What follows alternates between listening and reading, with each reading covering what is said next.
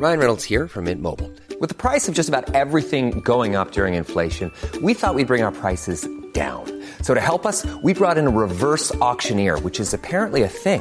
Mint Mobile unlimited premium wireless. Ready to get 30, 30, bit to get 30, bit to get 20, 20, 20, bit to get 20, 20, bit to get 15, 15, 15, 15 just 15 bucks a month. So, Give it a try at mintmobile.com slash switch. $45 upfront for three months plus taxes and fees. Promo for new customers for limited time. Unlimited more than 40 gigabytes per month. Slows. Full terms at mintmobile.com. Amazon Business honors Jill Lau, Chief Procurement Officer of Global Network Bank. Last week, Jill saved big and used Amazon Business to help her team buy 327 headsets. Now Bob can keep his conversations to himself. Wait, am I still on speakerphone? With business buying easier than before, Jill now uses her extra time to focus on growing something big. Buy smarter, dream bigger. Visit Amazon Business, your partner for smart business buying. Hang it up, Bob. I like to get more. That extra scoop of ice cream, that extra 20% off, and of course, saving at the pump.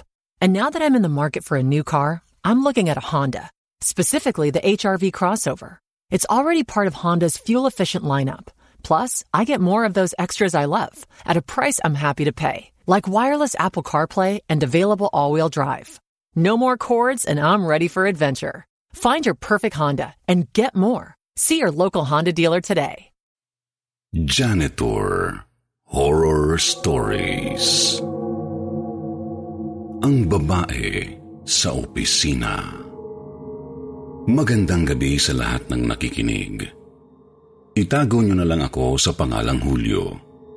Nagtrabaho ako noon bilang gwardya slash janitor sa isang opisina. Responsibilidad naming inspeksyonin ang bawat sulok ng opisina. Siguraduhin malinis ang lugar at higit sa lahat, malayo sa anumang panganib. Baguhan pa lamang ako noon sa trabahong iyon, isang hapon nang makausap ko si Ma'am Cindy.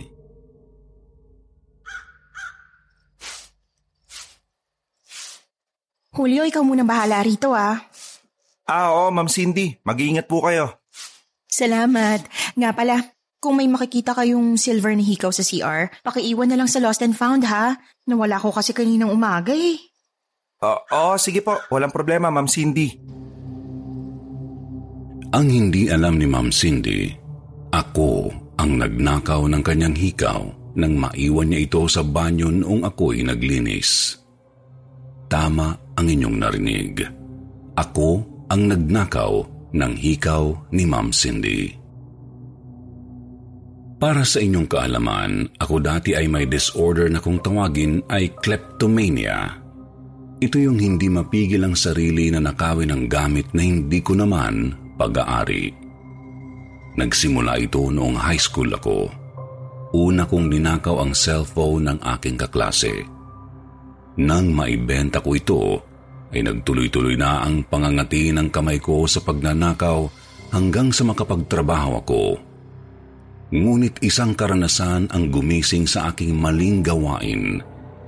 Isang di makakalimutang pangyayari na muntik ng kumitil sa aking buhay.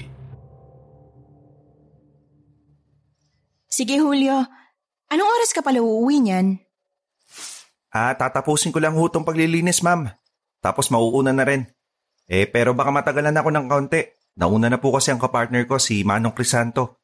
Tumawag ho kasi ang misis niya, eh manganganak na daw. Ah, talaga ba? O sige. Oh, huwag masyado magpapagabi ah. Baka magpakita sa inyo yung kaibigan natin dyan. Lalo na't mag-isa ka lang. Ah, kaibigan? May tao pa ho ba sa loob? Nako, wala pa palang nakukwento sa'yo si Manong Crisanto. O siya, sige na. Baka kabahan pa ho kayo masyado. Una na ako.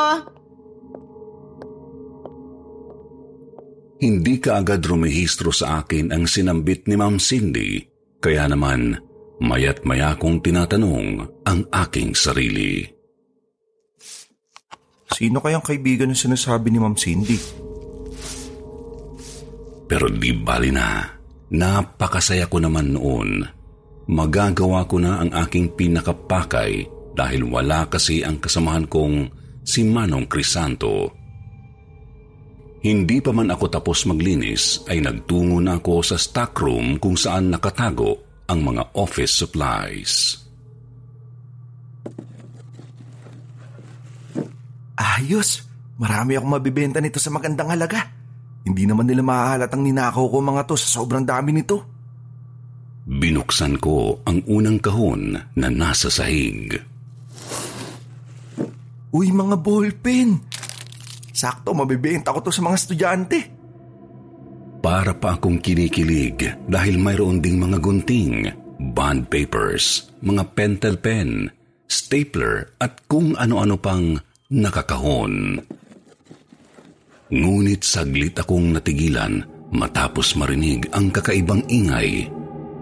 Mga mabibigat, mababagal at mahihinang mga yabag na waring may hila-hilang kadenang kumakaskas sa sahig.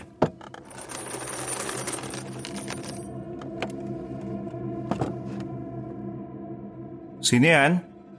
Ma- Manong Crisanto? Pabalik-balik iyon sa tapat ng silid. Binuksan ko ang pinto at sumilip. Wala namang katao-tao. Tahimik lang. Ipinagpatuloy ko ang pagnanakaw nang marinig ko na naman yung tunog ng kumakaskas hanggang sa huminto sa tapat ng silid. Manong Crisanto, ikaw ba yan? Agad kong isinara ang kahon kung saan nakalagay ang mga ninakaw kong office supplies. Manong Crisanto, dami palang basura dito sa loob ng silid na to. Itatapon ko na po sa basurahan ha. Tanging naging palusot ko sakali mang si Mang Crisanto iyon. Akma na sana akong lalabas bitbit ang kahon nang magbukas dahan-dahan ang pinto.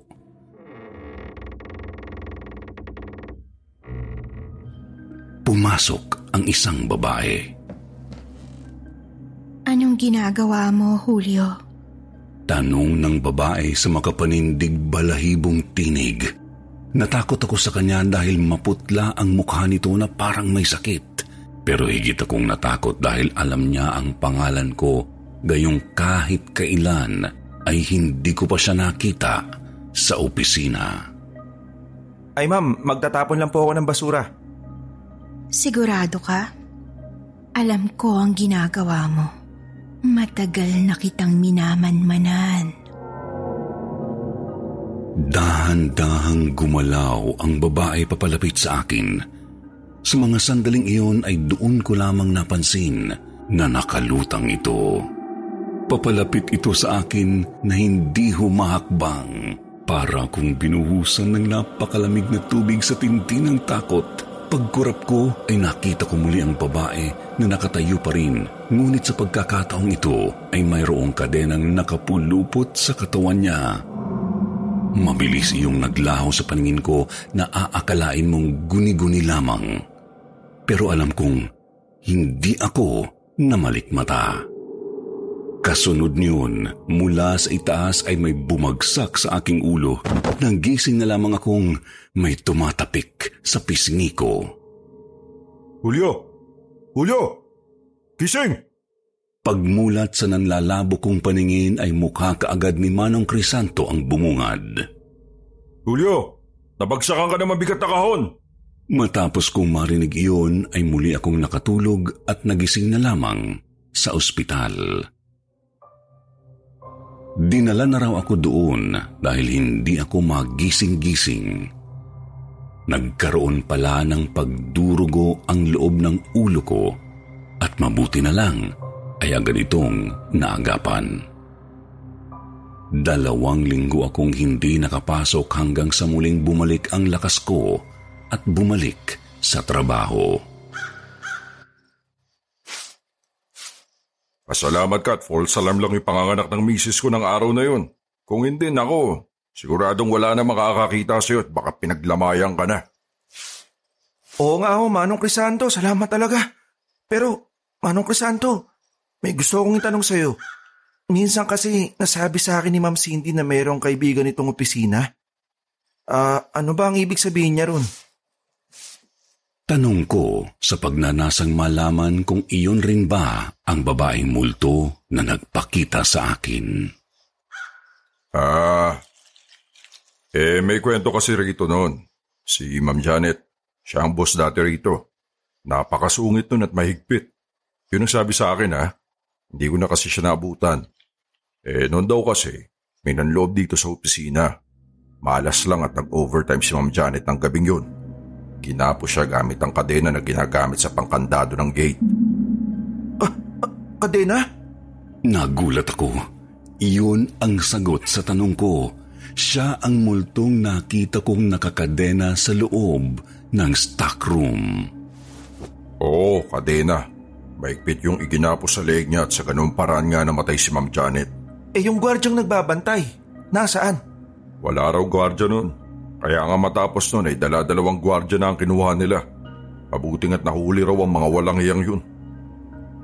Hindi ako nakakibo sa aking natuklasan. Biruin mo yun?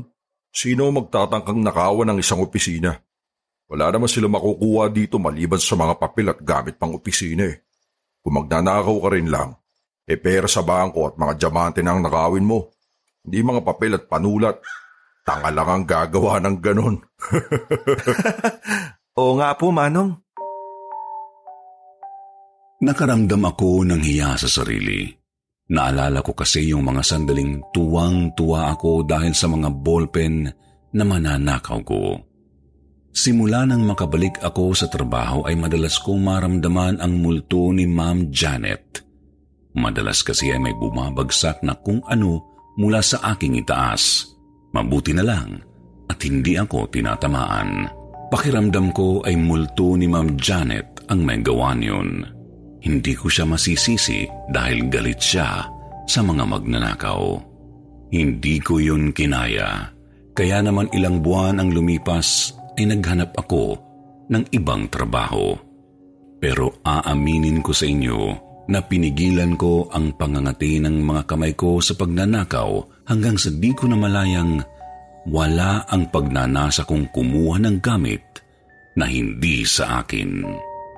Ngayon ay nagne-negosyo ako ng mga itlog ng manok at tahimik na namumuhay ng aking pamilya.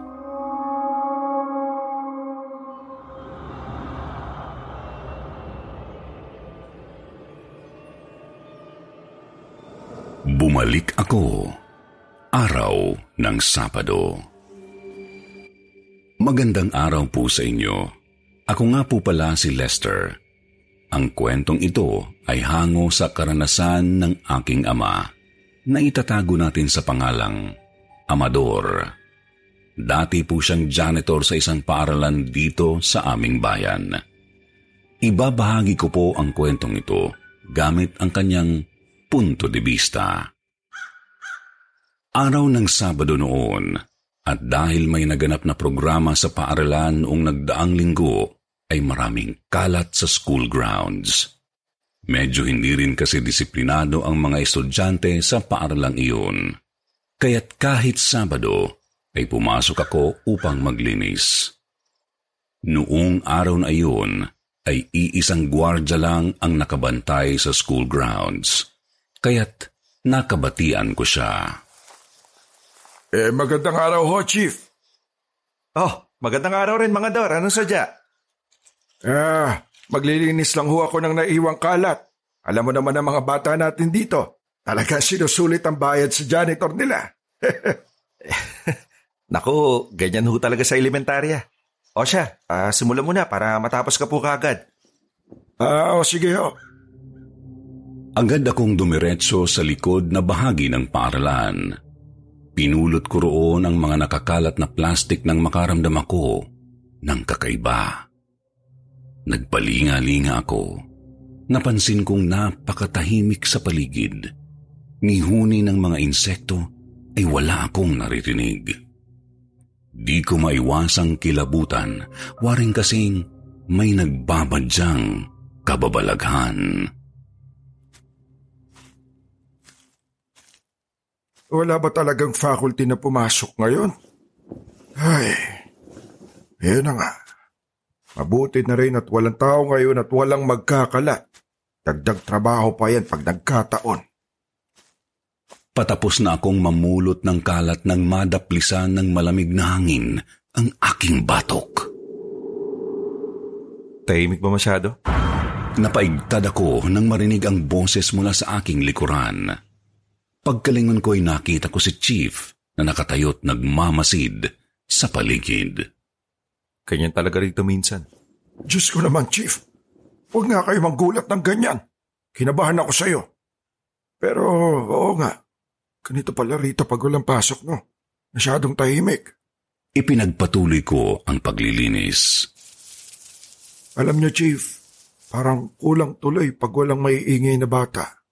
Pati yung sermon ng mga teacher. Nakakamiss rin pala. Akala ko'y may kausap pa ako noong mga sandaling iyon. Ngunit pagtingin ko sa aking likuran ay wala na si Chief. Chief? Oh, asan na yun? Ay, makapagligpit na nga't nang matapos na ako rito.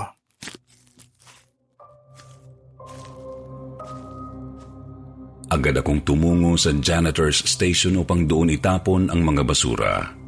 Dito ay kumuha rin ako ng walis, dustpan at iba pang kagamitang panlinis.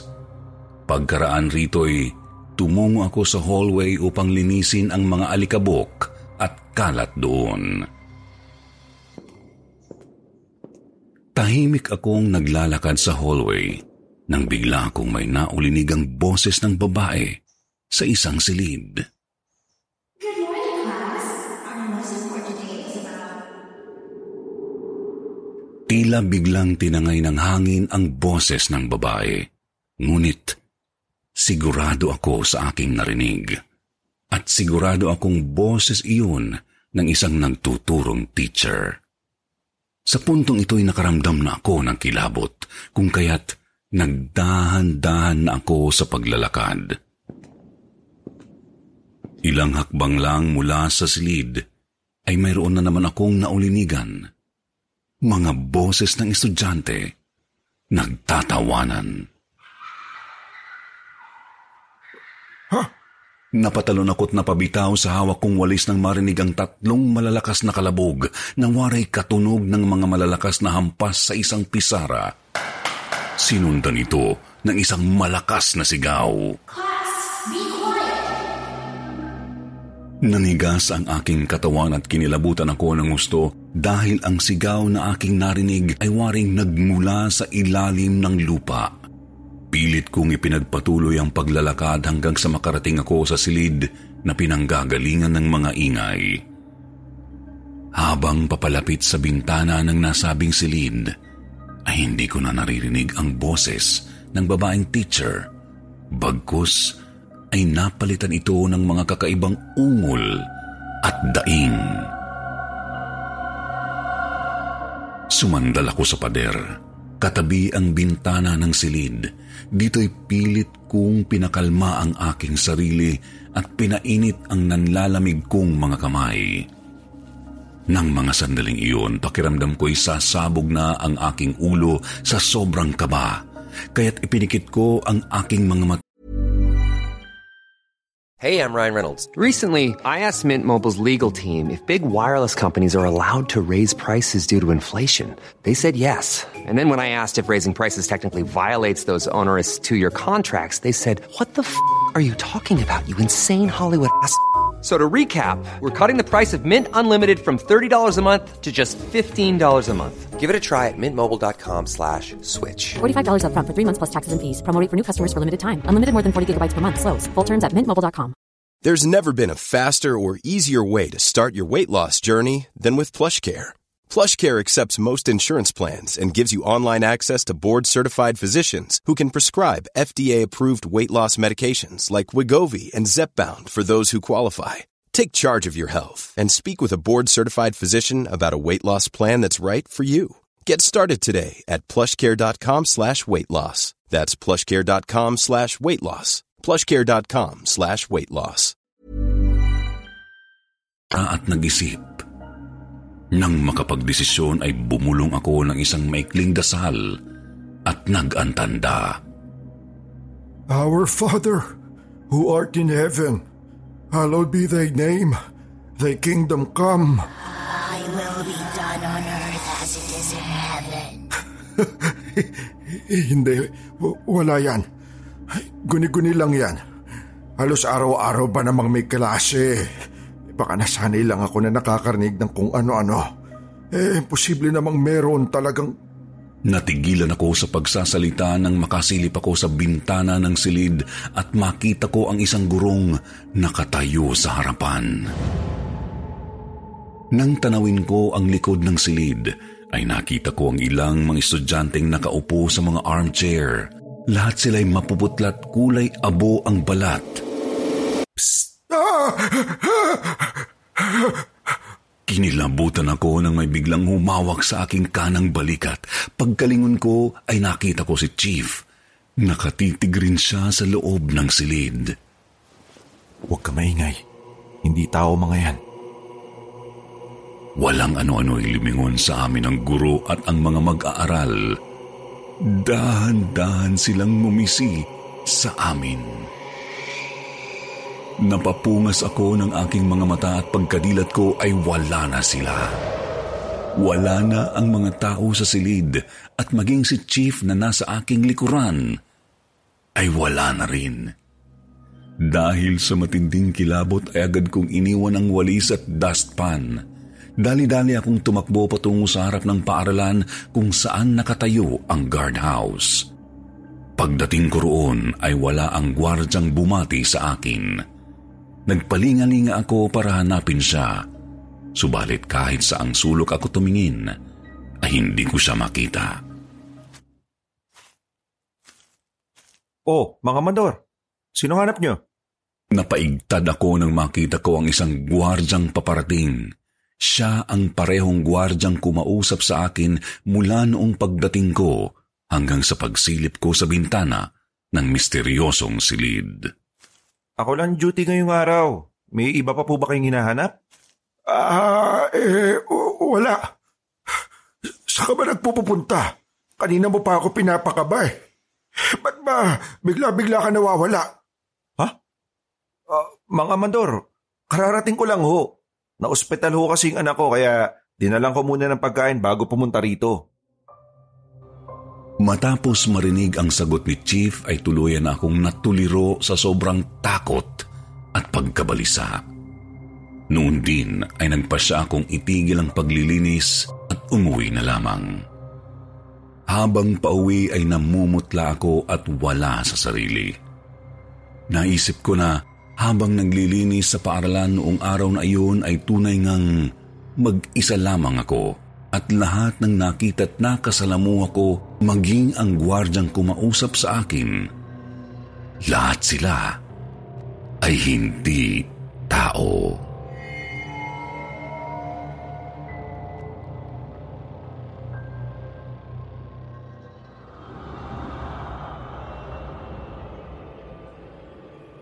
Silid ni Ma'am. Magandang araw po sa inyo. Ako ho si Ricardo, mahigit pitong taon ng janitor sa isang paaralan. Sa tagal ko bilang janitor ay marami-rami na rin akong naipong alaala mula sa aking pinagtatrabahuan. At aaminin ko, hindi na bago sa akin ang mga nakakakilabot na karanasan. Nagsimula ang mga karanasang iyon ilang araw matapos mailibing ang isang namatay na guro sa aming paralan. Isang hapon, habang abala sa pagsasaayos ng mga silid bago umuwi, ay nakarinig ako ng mga kakaibang bulong mula sa silid ng namayapang guro. Romualdez, 84. Cruz, 95. De La Peña, 90. Dahan-dahan kong tinungo ang silid, bagamat may tao pa sa paaralan noong mga oras na iyon, ay hindi ko maiwasang makaramdam ng takot dahil alam kong hindi na pinapagamit ang silid magmula ng mamayapa ang gurong may-ari nito. Tao po. May tao po ba rito? Hindi sinagot ng boses ang aking tanong. Patuloy lang ito sa pagsambit ng mga bulong. Pinakinggan ko ng maigi ang kanyang sinasabi. Tila nagbabanggit siya ng mga numero at apelyido ng mga estudyante. Alvarez, 78, Duque, 84, De La Cruz, 89. Ah, ma'am, sa ibang kwarto na lang kaya kayo mag-record. Eh baka usitayin kayo ng ibang faculty. Eh bawalong gamitin tong kwartong to. Sumilip ako sa bintana upang makita kung sino ba ang naroon. Ngunit wala akong nakitang tao. Sino kaya yon? Unti-unti nang tumataas ang aking mga balahibo, kaya't naisipan kong lumayo na muna sa kwartong iyon. Ay nako, kung ano na namang naririnig ko eh. Mapagod lang to. Ay, makapagpahinga na nga. Akma na akong hahakbang palayo nang bigla akong mapabalik ng tingin. Sa isang sulok ng silid ay may naaninag akong pigurang nakatayo.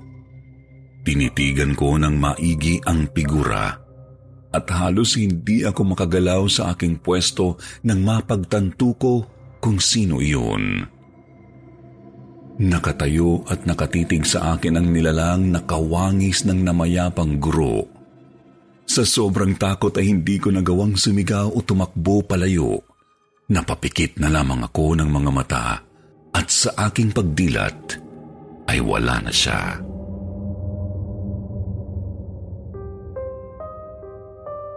Yun lamang ang una sa marami pang pagkakataon na nakita ko ang espiritu ng guro. Naging kagimbal-gimbal ang ilan sa mga una naming tagpo, ngunit di kalaunay nasanay na rin ako sa kanyang presensya. Madalas ay inahayaan ko na lamang siya sa loob ng silid habang ako ay abala sa sarili kong trabaho. Di nagtagal ay may ilang estudyante na ring nakapansin sa kakaibang ingay sa loob ng silid. At ako ang madalas nilang nausisa ukol rito.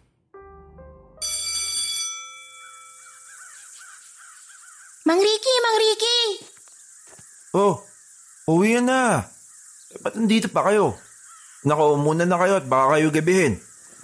Ah, eh, okay lang po ba magtagal kami ng konti? Sabi kasi ni Alex, gusto raw niya makita yung babae sa kwarto eh. Uy, bakit ako? Ikaw kaya may pakana nito? Eh, nako, magsiuwi na nga kayo. Ano ba ba pinagsasabi niyo dyan, ha? Minsan ho kasi pag dumaraan kami doon sa bakanting kwarto, may naririnig kaming boses ng babae. Tapos, sabi ng mga tropang boys, nagbabanggit raw siya ng mga apelido at mga grades ng estudyante. Hala, alam niya kaya yung grade sa exam ko sa science? Tanungin kaya natin. Nako, wag mo na alamin. Bagsak ka na dun. Ay, ito talaga mga batang to. oh. Ilig-ilig nyo magdaldalan, no? Oo, may naririnig rin akong boses ng babae rito minsan, pero wala. Boses lang yun. Balita ko, boses daw nung namatay na teacher.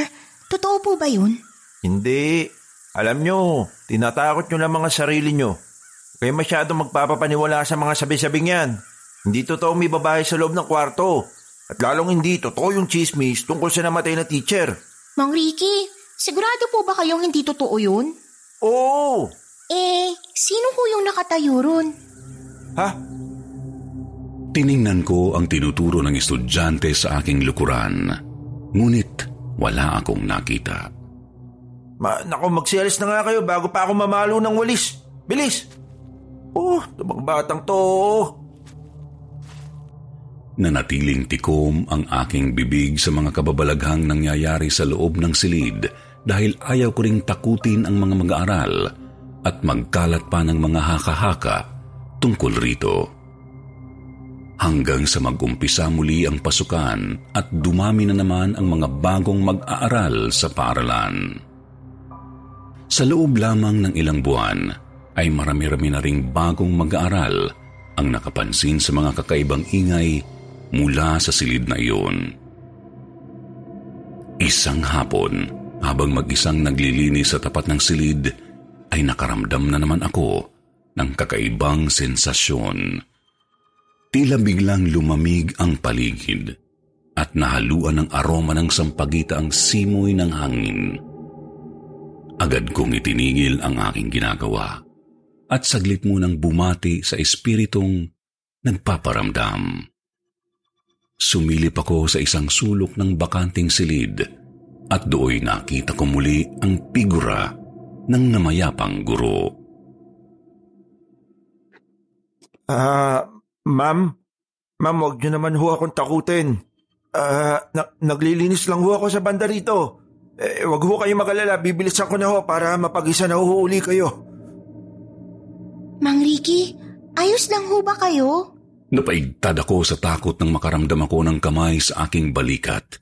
Napatingin ako sa isang babaeng mag-aaral na nakatayo sa aking likuran. Bakit parang namumutla ho kayo?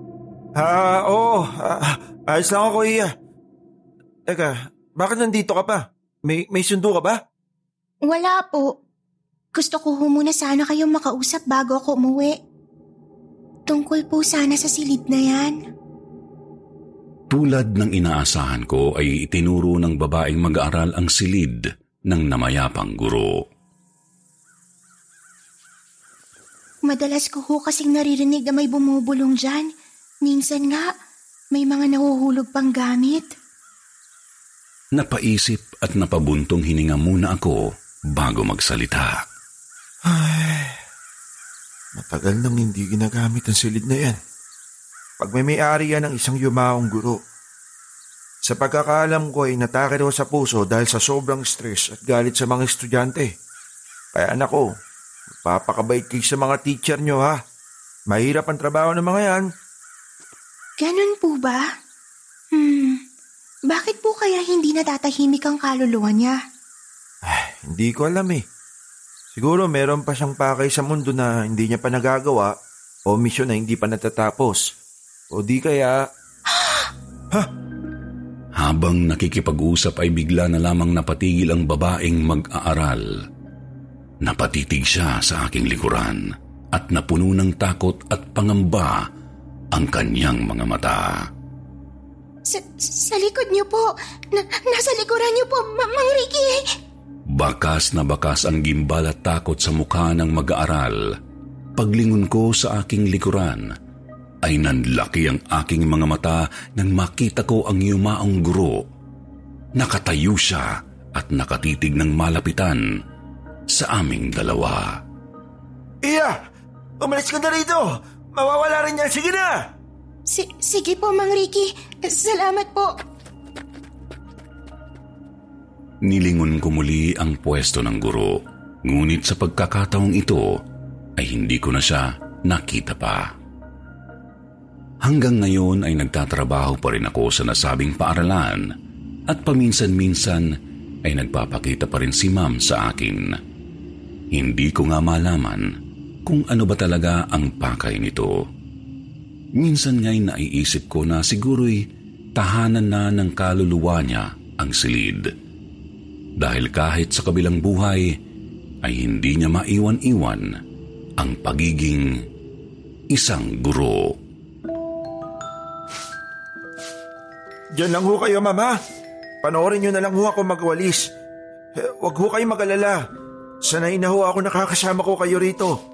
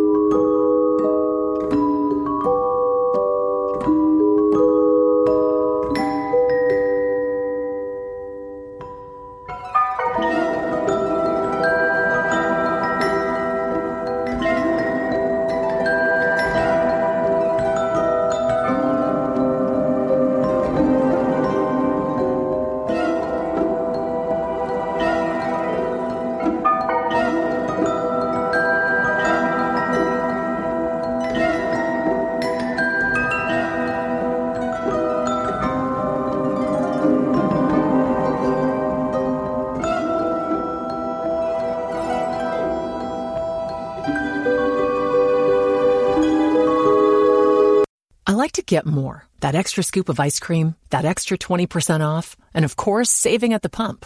And now that I'm in the market for a new car, I'm looking at a Honda, specifically the HRV crossover. It's already part of Honda's fuel efficient lineup. Plus, I get more of those extras I love at a price I'm happy to pay, like wireless Apple CarPlay and available all wheel drive.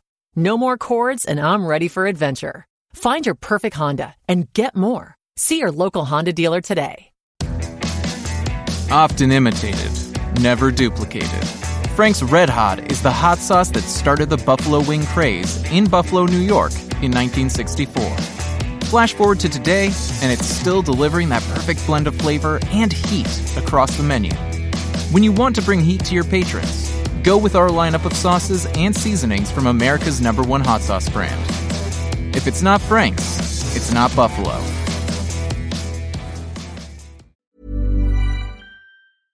Hi, this is Paige from Giggly Squad, and I want to talk to you about Splash Refresher and my water intake. Okay, so you guys obviously know that I'm a hydrated girly, but sometimes when you drink that much water, it starts to just taste bland, and you're just like, I need something to spice it up. That's why I love Splash Refresher.